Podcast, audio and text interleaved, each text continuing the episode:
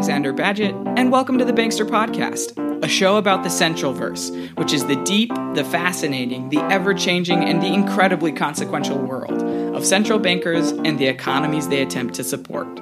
I'm doing a mini episode today to give you an update on what the schedule of the podcast will look like from here on out. For the news and history sections, I'll describe a really interesting and relatively unknown role of the Federal Reserve Bank of New York that I alluded to in episode 3. But first, the update. See, I've been working on the Bankster podcast for a little over a month, and I now know what it takes to produce an episode. So, starting today, each new episode will be published every other Friday at 8 a.m. Eastern Time. The next episode, episode 4, the committee part 2, will be published two weeks from today, on Friday, May 27th. When making this decision, there were three main factors that I took into consideration, and the first was consistency. The leading three episodes were released the moment the research, writing, recording, and editing were finished. One finished at 1 in the morning on a Monday, another one came in at 9 p.m. on a Friday. Responding to feedback from listeners, I've decided to stick with a predictable schedule every other Friday. The second factor was the quality of the podcast. I was afraid that if I committed to a weekly podcast, I wouldn't be able to dedicate the time that each episode deserves. And this leads to the third and final factor my personal life balance. I have a regular full time job, relationships, and I'm new to a big city with lots of fun distractions. So, producing a consistent, high quality podcast on a bi weekly basis is the best move for me.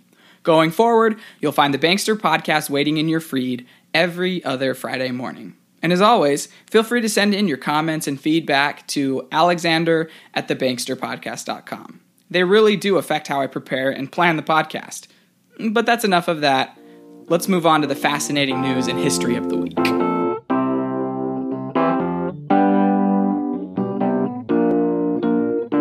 Every Thursday, the Federal Reserve releases a somewhat obscure statistical report with an even more obscure name H41 and subtitle Factors Affecting Reserve Balances. I'm not sure who looks at this report. Uh, in fact, if you're listening to the podcast and you keep up with this report, write in and let me know what you're looking at. For me, there is one number on the report I find especially interesting. It is found on line 23 and is called gold stock. This is a measure of the amount of gold for which the Federal Reserve serves as custodian. And with over 500,000 gold bars this week, this is the largest known depository of monetary gold in the entire world. And it's held at the Federal Reserve Bank in New York. So, how did this happen? Well, let's wind the clocks back, way back to 1913. The Federal Reserve Act was signed in December of that year, but it would take over a decade before the Fed in New York would finish their main building on the corner of Maiden Lane, and Liberty Street. They had been operating since 1914 in various locations throughout the city. And when the new building was completed in 1924, they had to transport all of the cash and holdings that they had amassed over the previous decade. Now, we're not talking about the gold yet, just the valuable papers like cash and securities. It was an amount worth over $3 billion. The transportation would require a fleet of 37 armored cars, 150 New York Police Department officers, 50 detectives, 15 bomb squad members, 60 agents from the Secret Service, and 40 Federal Reserve Guards armed with Thompson automatic rifles, those kind you see in the old gangster movies. With that kind of force, it's unsurprising that they successfully moved the $3 billion on a quiet fall Sunday morning of that year. The vaults in the new bank building were built upon the bedrock of Manhattan Island, 80 feet below street level and 50 feet below sea level.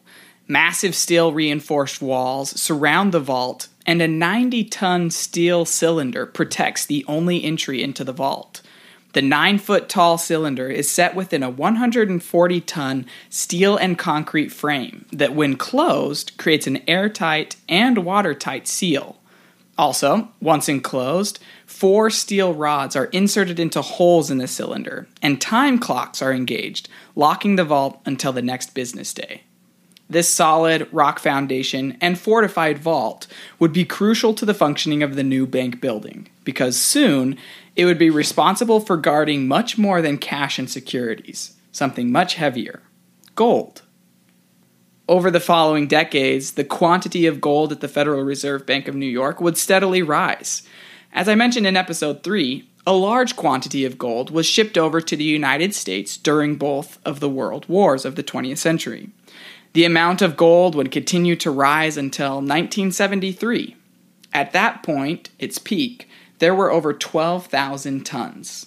However, over the past 40 years, the gold reserves have slowly been withdrawn, and the amount today sits at about 6,300 tons. This is still one and a half times as much gold as is held at the U.S. Treasury facility in Fort Knox. Now, it's important to clarify that none of the gold at the New York Fed belongs to the Federal Reserve. It also does not belong to any individual or private sector organization. No taking your fine golden trophies and storing them at the Fed. The only institutions permitted to store their gold at the New York Fed are foreign governments, other central banks, official international organizations, and the US government. And even the US government only stores about 5% of their total gold reserves at the New York Fed. Uh, the rest of the US gold is guarded at Fort Knox, Texas. It's about 75%. And the remaining 20% is split about evenly between Denver, Colorado, and West Point, New York. So, the vast majority of the gold in those underground vaults at the New York Fed is international gold. And the gold is not fungible. This is a new word for the day. For example, this means that the gold bars the German government deposits at their account at the New York Fed are actually German bars. This is unlike a checking or savings account that you or I might have. If you deposit $20 at your bank on Thursday, then come back in on Friday and withdraw $20 from your account, the note that they give you will not be the same one you deposited originally. Or, in other words, cash, like your $20, is fungible. The gold at the Federal Reserve Bank of New York is not fungible. There are 122 separate compartments for all of the institutions that hold gold at the Fed. When they come to pick up their gold bars, they are in fact receiving the very bars that they dropped off. The institutions are charged handling fees for moving, depositing, or withdrawing the gold. However, they pay no reoccurring fee for storing their gold at the Fed. As I mentioned earlier, most of the gold came into the hands of the New York Fed during the World Wars. These European countries expected to withdraw their gold after the wars ended. However, gold is very heavy and expensive to move. Also, during this time, countries were one by one dropping their gold standard based currency. Under the gold standard, the previous system, central banks were required to exchange the paper money that was used in the economy for the appropriate amount of gold, if asked. So, when the central banks were no longer required to exchange the paper for gold, they could comfortably leave the gold across the ocean. So, if you live in New York, or next time you plan to make a trip to the Big Apple, I highly recommend making an appointment to go down and see the gold vaults. The tour is just an hour long and it's free. Registration opens 30 days in advance, but the spots fill up fast, so prepare wisely.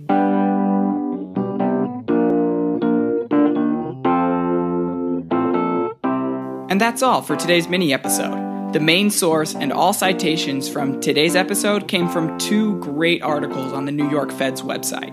As always, I'll have links to these articles on the transcript of today's episode. Also, I have a lot of incredible pictures of the vaults, the original money transfer from 1924, and more on my website. Check them out at thebanksterpodcast.com.